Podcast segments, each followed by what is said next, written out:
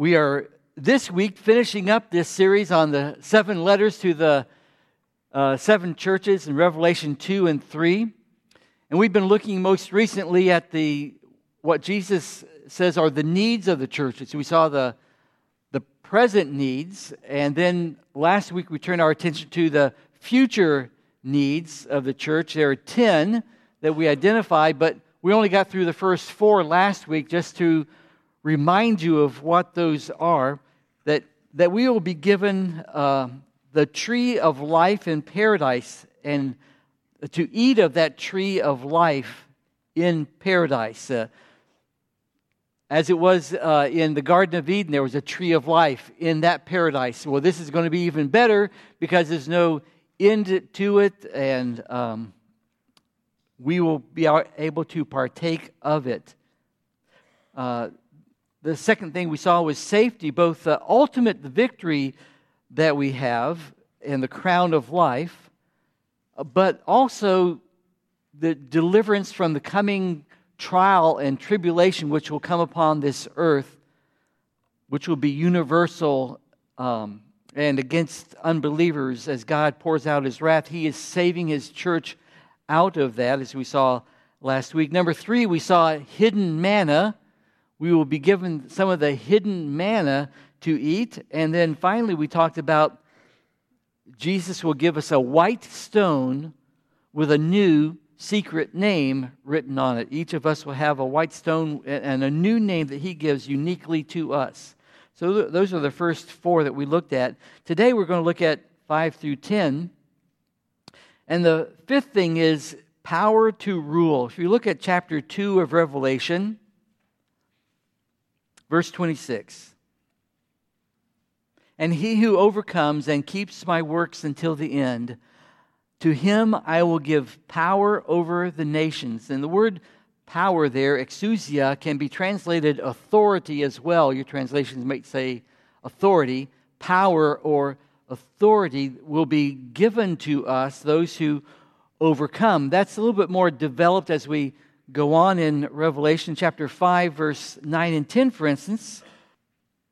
Revelation 5, starting at verse 9, says, uh, th- These are the redeemed uh, in heaven, saying, You are worthy to take the scroll and to open its seals, for you were slain and have redeemed us to God by your blood out of every tribe and tongue and people and nation, and have made them a kingdom and priests to our God, and they shall reign on the earth. So we there's a, the coming kingdom. We who are the redeemed will reign upon this earth. We'll have different offices that uh, we will be over and in charge of. And uh, it's never specified for us other than that, that we in some way will reign. And then finally, if you look at Revelation 20, verse 6.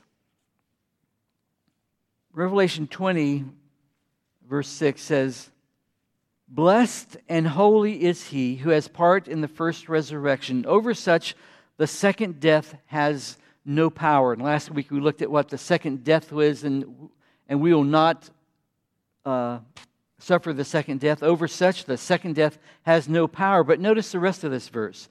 But they shall be priests of God and of Christ and shall reign with him a thousand years. There is coming a kingdom on this earth that will last for a thousand years, where Christ is going to establish a perfect kingdom where everything will be totally just. Instead of unjust men ruling and reigning, there will be the perfectly just Savior who is reigning over all the earth, and that we who are his redeemed, by this time, we will have our perfected bodies, will not be like we are now. We will sin no more, we'll have perfected bodies, and we will reign on earth with Christ. Well, who will we reign over? At the end of the time of uh, the tribulation, there will still be people alive on the earth and uh, they will continue to uh, populate the earth and grow, and we will reign over the earth, and it'll take a thousand years for the kingdom. And during that time, the lamb will lie down with the lion, the, the bear will eat grass instead of people. He's going to change the topography of the earth high hills brought low, valleys raised up. The, the earth will give fruit in abundance. The whole earth will be like paradise. And over this perfect environment, perfectly ruled by Christ, we will have the privilege of serving in some way, reigning over all this earth. Uh, I don't know if it will be like what we think of today as mayors and senators and governors, if that's going to be that kind of a setup, I kind of doubt God will use our setup, but uh, maybe something along that lines. But in some way, we will reign with Christ. And that is part of the blessing that He will give to us as overcomers. So let's go back to um, Revelation 2. Number six is the morning star. This is in chapter 2, verse 28. And I will give him the morning star. Now, the most obvious reference to this morning star is Christ himself. In fact, at the end of the book of Revelation, chapter 22, verse 16, Jesus is called the bright and morning star. So, the most likely reference here is to Christ himself. I'll give him the morning star, meaning Christ. But, but why say that? It seems kind of redundant. I mean, if we're already believers, and in that sense we have Christ, in what sense is he giving us the morning star? So why bring that up here? And this is one I really puzzled over for quite a while. But I saw something in the context, which is, uh, it's always a great thing to look at the context. Uh, the context is the chief determinant, determinant of the meaning of a passage. And so in verse 24, says, Now to you I say, and to the rest in Thyatira, as many as do not have this doctrine, who have not known the depths of Satan, as they say, I will put on you no other burden. And then he talks about overcoming I'll give you power over the nations. I'll give him the morning star. So, what does verse 24 have to do with it? Well, if you remember that this is um, the, the church of Thyatira and it had the, the doctrine of Jezebel, who was leading them into all kinds of error, including going into uh, the study of Satan and knowing the depths of Satan, verse 24, who have not known the depths of Satan. They were encouraging people to focus on Satan and to know the depths of Satan. As we talked about that a couple weeks ago, that is uh, not what we're supposed to be doing. We're supposed to be going into the depths of Christ and the heights of Christ and know all about Him. Well, the way this kind of comes together is if you remember in the Old Testament, Satan is called Lucifer. But the word Lucifer means morning star. And so to, to go into the depths of Satan is to go into the depths of the morning star. He's called the morning star because he was the best and brightest of all the angels. He was, he was the highest of the angels before his fall. Lucifer. And Isaiah 14, for instance, talks about the fall of the morning star, the fall of Lucifer. And so, in a sense, you see, verse 24 is talking about who have not known the depths of the morning star, which is what Lucifer means. To them who have not known that, I will give him the real morning star, the true morning star, Jesus Christ himself. And uh, look also at 2 Peter 1.19. So go back a few books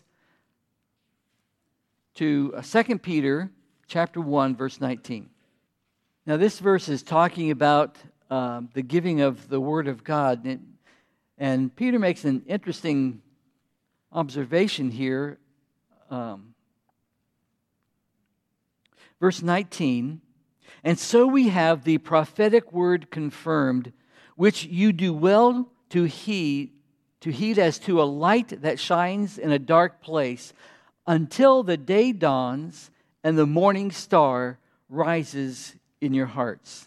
That is, we have this word, and it is perfect and everything that we need for this life. And it is guaranteed to be all that we need. And we should take heed to it as to a light that shines into a dark place until until a time, until something else happens, until the day dawns. I think that means that day, the day of Christ's return, and the morning star rises in your hearts. Because when He is all of our light, we will not need this light. We will no longer have need for this in heaven. We will have the perfect light and uh, the, the mind of Christ confirmed to us. So I think that's what uh, Revelation 2.28 is talking about, the morning star. And then chapter 3, verse 4, number 7 is um, that we will walk with Jesus. You see that in Revelation 3, verse 4. and you have a few names, even in Sardis, who have not defiled their garments, and they shall walk with me in white, for they are worthy. So, a couple things here. First of all, we will walk with Jesus. This is an indication of the, the closeness and the, the fellowship that we are going to have with Jesus in heaven. Can you imagine Jesus coming up to you and saying, I'd like to take a walk with you? Can we go for a walk together? Can you imagine that happening? That would be awesome, wouldn't it? And you may think, well, there's going to be how many millions and millions of people there, and he's going to walk with me? Well, he, you could walk with Jesus alone a thousand times, and eternity has not yet begun. Because it lasts forever. We think in, in terms of our being bound in time now, and it's going to be a totally different thing then. And so, sure, we will walk with Him. What an amazing thing that will be. What a closeness and fellowship that will be. Uh, we're told that Enoch walked with God and then he was no more. He just seemed to walk right up into heaven. What a joy it will be for us to walk with him. Number eight, we will be given white clothing.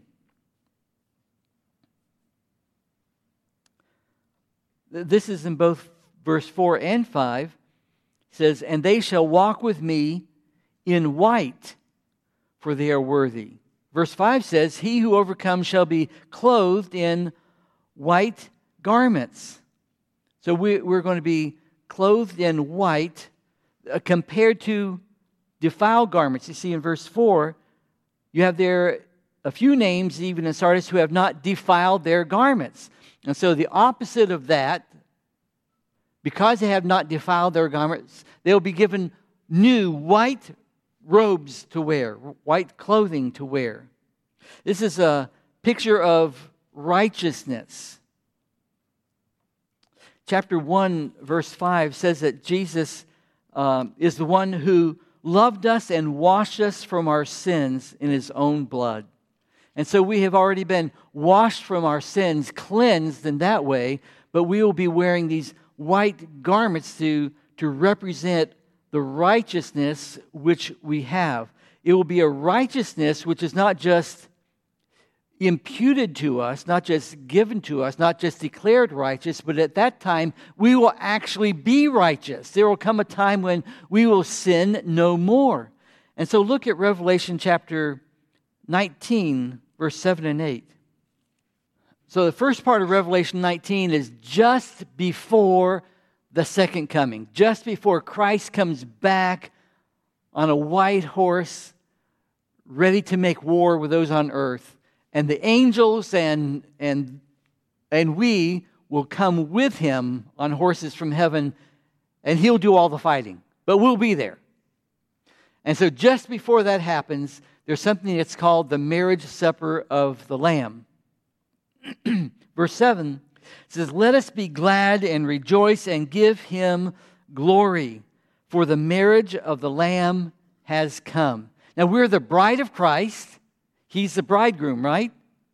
And so we're awaiting this, the marriage ceremony of the Lamb, when all the bride of Christ is there. And we're going to sit down at this, this table and have a feast like you won't believe, for the marriage of the Lamb has come, and his wife has made herself ready. The, the wife is the bride of Christ, the church. And to her it was granted to be arrayed in fine linen, clean and bright. For the fine linen is the righteous acts of the saints. So, notice it's stated in two different ways. One is seems to be like it's just given to us, and the other is that it's something that happens because of our righteous acts. So, how does that work? Well, it reminds me of uh, Philippians 2 12 and 13, which says, Work out your salvation with fear and trembling. Then the next verse says, For it is God who works in you, both to will and to do of his good pleasure. So we are to work out our salvation, but it's God who works in us to be able to, to allow us to work it out. He is the one who enables us to, to live for him, both to will and to do. He even puts the right will in us. But we do our part. And so it was granted to her given to her to be arrayed in fine linen. And the fine linen is the righteous acts of the saints. now, this may refer to the, the works that we have done on earth. And uh, 1 Corinthians 3 talks about how all that we are doing is wood, hay, stubble, or gold and, and silver and precious jewels. And it's all going to be tested by fire, all the bad stuff gone, all that's left is the, the, the gold and silver and jewels and so forth. And that will be what's left over. That's what will follow us into heaven. That would be perhaps the righteous acts. Although another view of this is that having been caught up into heaven before the tribulation and the rapture, that from that point on, when we sin no more, everything we do will be righteous and that that will be that's what this is talking about i couldn't be dogmatic about either view but um, they're, they're both certainly possible but the thing is we will be clothed in righteousness in that time and we will all say that it's by the grace of the lord uh, number nine um, is from chapter 3, verse 12. Will be made a pillar in the temple. Look at chapter 3, verse 12. This is to the church of Philadelphia. It says, He who overcomes, I will make him a pillar in the temple of my God, and he shall go out no more. So I'm going to make him a pillar in the temple of my God, and he shall go out no more. So, what does that mean? Are we going to be holding up this big temple in heaven, just standing there like pillars? I don't think so. That's not what it's talking about. Uh, as uh, Adam was sharing Psalm 84 with us today, the psalmist said, For a day in your courts is better than a thousand elsewhere. And I would rather be a doorkeeper in the house of my God than to dwell in the tents of wickedness. Such a joy just to be there. And the psalmist is saying, just, just to be the doorkeeper, just to stand at the threshold of the temple is a delight. Well, how much more to be a, a pillar in the temple? I think it means that we will have a significant perhaps important place in the heavenly temple. But the main thing is that we will have a stability about us then that we have never had before, like a pillar in the temple. Right now, we are weak and unstable people, especially in spiritual matters. We keep failing the Lord. And you may wonder, Lord, when am, when am I going to quit failing you? When am I going to quit sinning? I don't want to sin. And, but that day is coming. Right now, we are unstable. We are easily moved, but there's a day that is coming when we will be immovable. A day is coming when we will never fail him again. Oh, I'm looking forward to that day when I will never fail him again. And it's coming. We will no longer sing, Prone to wander, Lord, I feel it, prone to leave the God I love. That song will not be sung in heaven. We will be like pillars. We'll have that stability about us. And not only that, he says in verse 12, and I will write on him three things. I'll write on him the name of my God and the name of the city of my God, the New Jerusalem, which comes down from heaven from my God, and I will write on him my new name. Those three things. I'll write on him the name of God, the name of the New Jerusalem, and my new name.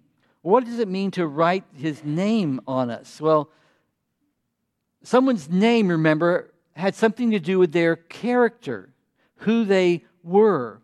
And so our character is going to be changed. No longer will I be have this faulty character that I have, but I'll have the character of God finally in my life. That's that's another way of saying I'll be Christ-like.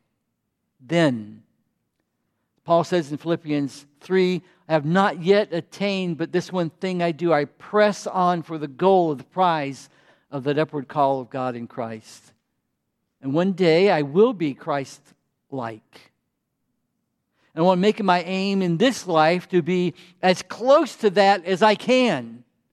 But I know one day, by His grace, I certainly will be. And so will you if you belong to Him.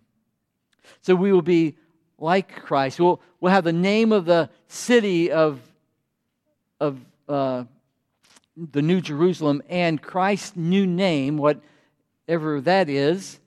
Um, I, I want to explore that more when we get to Philippians chapter 2. I plan to preach through Philippians next. And so we'll come back to that, what his new name is later. But you know, so putting someone's name on someone or something also indicates ownership that belongs to it. Like, like if um, you have a child who's going to school or going to camp, you, you might write their name on their jacket or clothes or their sleeping bag or whatever, right? You write their names on it. Like when our kids were young and going off to school, Cheryl would write their names on their lunch bags, you know, and David, Jason, Sarah, so they knew whose was whose. And when they got to school, they'd know that was theirs. Problem is, she wrote my name on my lunch bag, too. Here I, I'm going to the church office, and I'm the only one in my office. Like, who's going to take my lunch? But, but it's got my name on it, belongs to me. And so that's, you know, the idea of ownership. Well, I think that is what's meant here, too. Uh, that, that we are, we belong to God. I'll write my name on him. It'll be a testimony forever. This one belongs to God. And the name of the New Jerusalem, why is that written on us? Because we belong there. And Revelation 21 talks about those who don't belong there, who will be barred from there. But we will have it written on us. It will be obvious that we belong there. And we'll have His new name written on us that we belong to Jesus. And then finally, our name in the book of life and confessed before the Father and his holy angels. Chapter 3, verse 5.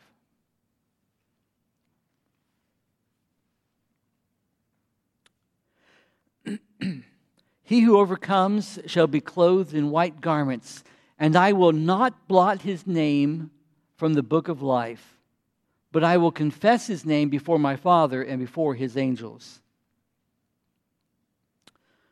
So, two things here. First of all, our name will not be blotted from the book of life. Now, the thing about that phrase is that it has raised a question in some people's minds about whether a believer might be blotted out of the book of life. That is, you come to Christ, your name is in the book of life, and can it then be blotted out? He's saying, I will not blot your name out of the book of life. So, can it be blotted out? Is that a possibility or not? And um, so, I want to run through some things here quickly with you to help us answer this. First of all, uh, look at Revelation 13, verse 8.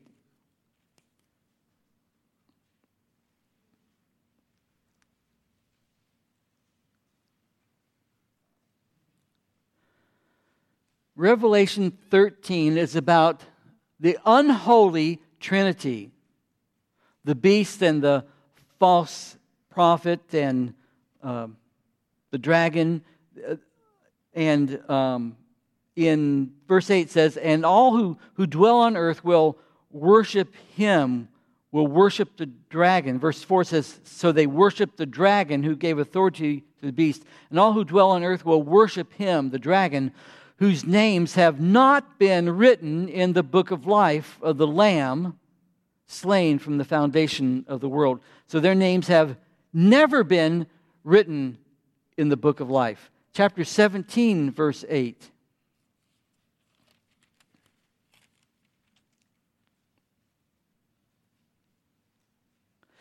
Now, still talking about the beast, and the beast that you saw was and is not and will ascend out of the bottomless pit and go to perdition.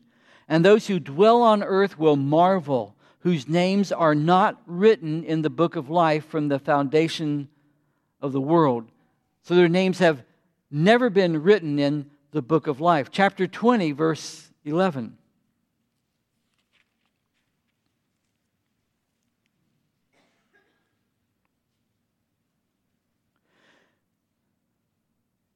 Then I saw a great white throne. So the, the white throne judgment here is taking place. I saw a great white throne, and him who sat on it, whose, from whose face the earth and the heavens fled away, and there was found no place for them. And I saw the dead, small and great, standing before God, and books were opened. And another book was opened, which is the book of life. And the dead were judged according to their works by the things which were written in the books. So there's this book of life, but there are all these other books, and the other books contains all the bad things, all the sin people have done. And the idea is if your name is not in the book of life, then you're judged by the things that are written in the books of the all the sins. So your name is either one or the other. Uh, so, verse 15 and anyone not found written in the book of life was cast into the lake of fire. Now, the thing is, it talks about people whose names were not written, but it never talks about people whose names were blotted out. Remember that all these things that we're looking at in Revelation 2 and 3 about those who overcome. That's talking about those who truly belong to Christ. Those are the overcomers. Remember, we talked about that a couple weeks ago. The overcomers are those who are the true believers in Jesus Christ. All these things given to them are meant to be promises. Everything we've seen so far is a promise. In fact, it's guaranteed, and none of them is to be taken as a threat. And that's how I think we should take this as well. It would be against everything else we've looked at to think that he would include a threat here in the midst of all the promises. This is also a promise. He's not saying that he will or that he might blot out someone's name, but that he promises to not blot out their name. It can never be removed from the book of life. So, compared to other statements like Jesus saying, I will never leave you. Now, someone could think, well, you mean it's possible that he could leave me? Because he says, I, I won't leave you? No, we wouldn't think that way. We, we think he's never going to leave us. That's a promise. And the same thing, I will not blot your name out of the book of life, means he's never going to do it. It is a promise. And in fact, in uh, the Greek grammar here uses a double negative. Now, we can't get away with that in English, or at least we're not supposed to. Although, North Carolina, where I'm from, we, we use it all the time like, I ain't never gonna do something, right? Uh, but around here, I guess you don't use double negatives in English, but you do in Greek. And the purpose of a double negative is to reinforce. It's like saying, I will not, never, I'm never going to do this. I guarantee it's never going to happen. That's the force of this. It's not ever going to happen that you will be blotted out. We will never be separated from Christ and his life. And then, in fact, he goes on to say, verse 5 I will confess his name before my Father and before his angels. I will confess his name. He's going to say, I know this one. He's, he's going to confess your name. Jesus said, Those who, who deny me on earth, I will deny in heaven. And those who confess me on earth, I will confess them in heaven. He, he's going to introduce you as someone he knows and loves. He, he's going to say to you personally, Trish, he's going to say, I know this one. I know Trish Pierpoint, and I bought her with my blood, and she belongs to me forever. I love her. He's going to introduce you by name. You belong to him. He, he's going to say, I, what is your name? Yeah, oh, yeah, yeah, I know this one. He's the only guy who can get away with this. How can you forget? I, I, I know Dwight Olson. He belongs to me. I love him. I died for him. He's mine. He's going to introduce us. He's, he is going to confess our name in heaven. This is just the beginning of great things that he has planned for us. In fact, 1 Corinthians 2 9 says that eye has not seen, nor has ear heard, neither has it entered into the heart of man the things that God has prepared for those who love him. You cannot imagine how great it's going to be. You, you cannot imagine the great things that God has for you. Go ahead and try. You can't do it. As good as you can imagine it, God says, no, no, no, no. It's not, that's not good enough. It's better than that. How great is our God? How great is his love for us? Let's pray. Lord, we thank you for such great grace. Especially, Lord, that you would look down on sinners such as we are. That you would die on the cross for our sin. And Lord, we pray that, that we would live in light of your goodness and grace. We would live as your grateful children, not bound to the things of this earth, but looking forward to the things that you have for us.